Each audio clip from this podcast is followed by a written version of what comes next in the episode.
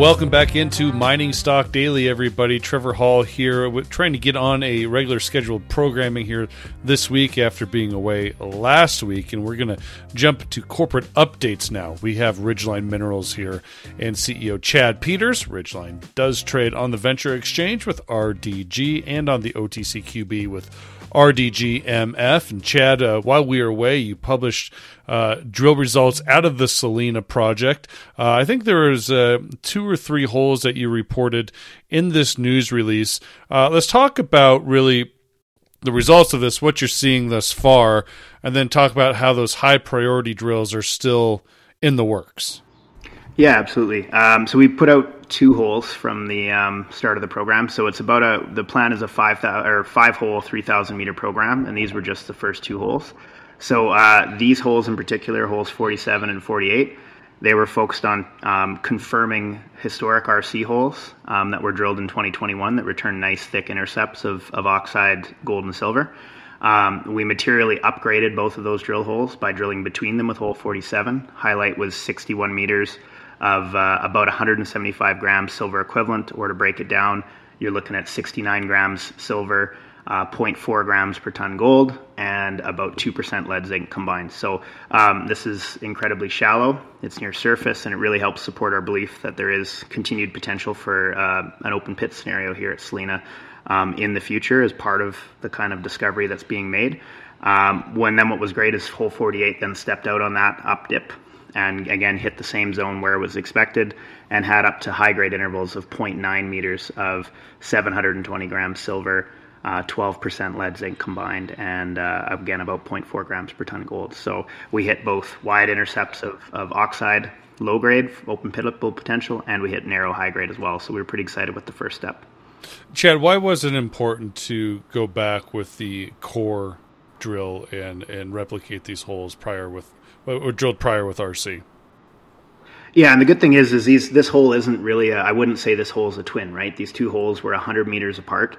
Um, we drilled smack between the two of them, so it's still 50 meters between each old RC hole. This isn't just us going and drilling a director special and saying, "Oh, what do you know? We hit some more stuff." Um, you know, this reason being is we know that we can hit considerably higher grades by drilling the core. There's a lot of clays in this uh, mineralized zone, especially in the oxides. And what our drilling showed us in 20 in uh, 2022 was that we saw two to three x um, increase in grades when we drilled core. Um, that has held true. Um, here we've upgraded considerably, especially in the base metals. And um, in high grade intervals, you do see that kind of three, two, three, even four times higher grades in silver, lead, and zinc when you drill the core versus the RC. And it, it's just a more consistent way of taking a sample. And in these really broken up rocks that are really clay rich, when you go in with an RC rig, it just breaks everything apart doesn't collect the sample the way you'd like, and, and you end up getting dilution. So, mm-hmm. uh, the the priority though is to really test at depth here, and you're you're testing for stacked mineralization uh, beneath this this upper chinchilla zone, and you and I have discussed that in the last couple months here. Uh, those are coming from hole 49 and 50 that are testing that thesis here. So, give us an update of where those two holes are now. Yeah, so hole 49 is in progress. Um, it's at uh, 2,100 feet right now, and we're hoping to take the hole to, you know, as deep as 24 or 2,500, depending on what we see. The reason that we're taking these holes deeper um, is we're about now about a half kilometer west of holes 47 and 48. We're drilling directly beneath the highest grade intercepts we ever drilled, which was in 2022, in kind of the core of the Chinchilla zone in hole 45. We believe that that's a major feeder structure, and there's over uh, 1,500 feet of, of limestones beneath that uh, um, beneath that original uh, upper oxide discovery, um, and we have never tested below it. So these things tend to act like Christmas trees, CRD systems. They tend to kind of balloon out along these structures. Every single favorable limestone bed gets mineralized and skarn altered CRDs. Um, and so that's what we're looking for right now. We're hoping that we're going to be able to return a, a significant deeper discovery with holes 49 and 50. Okay. That'll be a nice way to finish the program. Okay, let's talk about finishing the program. It's not a big program, uh, and I know, and I know that obviously uh, every company right now, given the market, is trying to preserve cash. Now, you could go out there and, and, and take all that money that you raised not too long ago and, and drill it right away. But I, you know, as a shareholder of the company, I know that's not really your thought process right now. You, you're looking for longevity here with your capital. So, what is, you know, kind of how are you going to balance uh, balance the bank here while also balancing the costs that you need to use for drilling? No, it's a, it's it's a really good question, and I think it's really tough to. There's never a perfect answer, but I know that right now, with like, just think of how we've raised capital over the last, call it 18 months, right? We raised in 20 in the fall of 2022 at mm-hmm. 20 cents. Um, drilled the best hole we've ever drilled, you know, kind of thing. Used up probably more of the capital than maybe we should have drilling those holes and it did show proof of concept, but our stock continued to trade down, and I think that's obviously a sign of the market. We had a really strong response to the um, those original results in 2022. Um, so when we went and raised money this spring, we kind of changed our focus a little bit, right? We we said, look, we want to prove this theory that there's the deeper zones beneath Chinchilla. We think that that would materially change um, how people view the project, and I think um, you know, we've seen a lot of corporates that are are kind of anxiously waiting to see how our results go. Because if we do prove this right, then suddenly Selena goes from an interesting high grade CRD to something with material scale. So we're trying to prove that concept by spending as while also spending as little as possible. The whole goal is to try to end the year with about 1.4 million in the bank.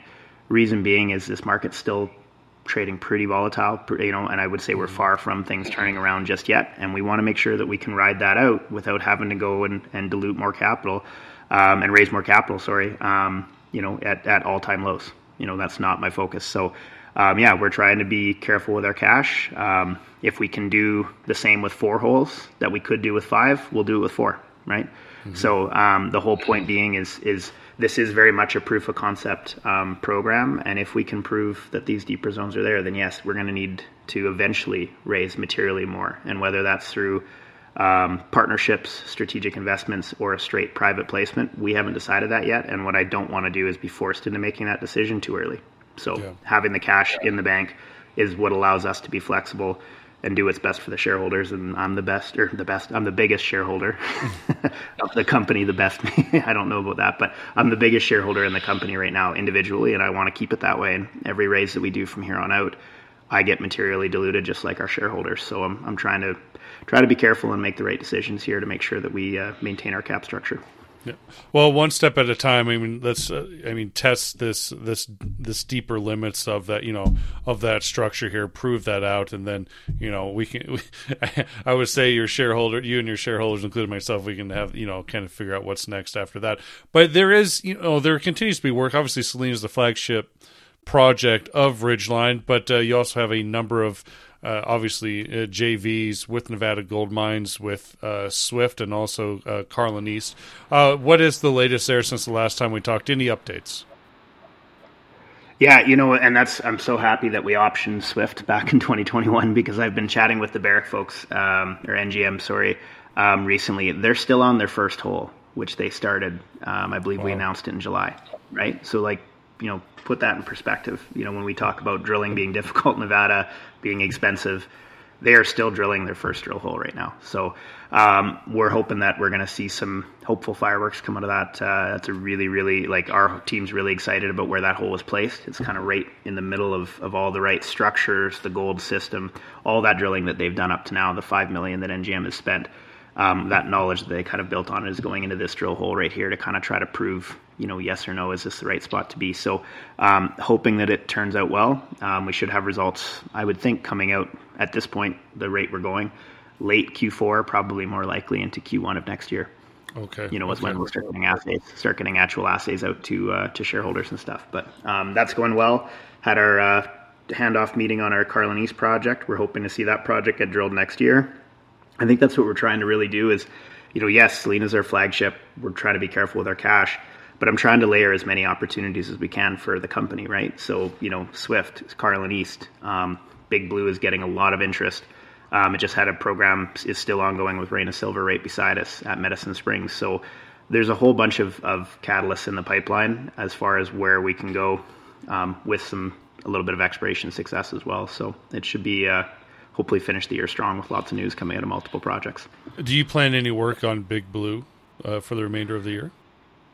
Uh, so we're actually reprocessing our geophysics right now, um, and then uh, we're doing a lot of field work, a lot of mapping, prospecting, trying to understand um, the alteration. I guess you could say the bigger alteration halo at the project. So while we're we're working on the Selena project, the guys are going out there on slow days and uh, also working on Big Blue. So I don't expect any any material spending on Big Blue through the end of the year, and we'll redo our budget next year with hopefully a bit more of a focus on exploration there as well. Okay, very good. Uh, you know, give us a sense. I mean, you've got your you got your thumb on the pulse of Nevada exploration.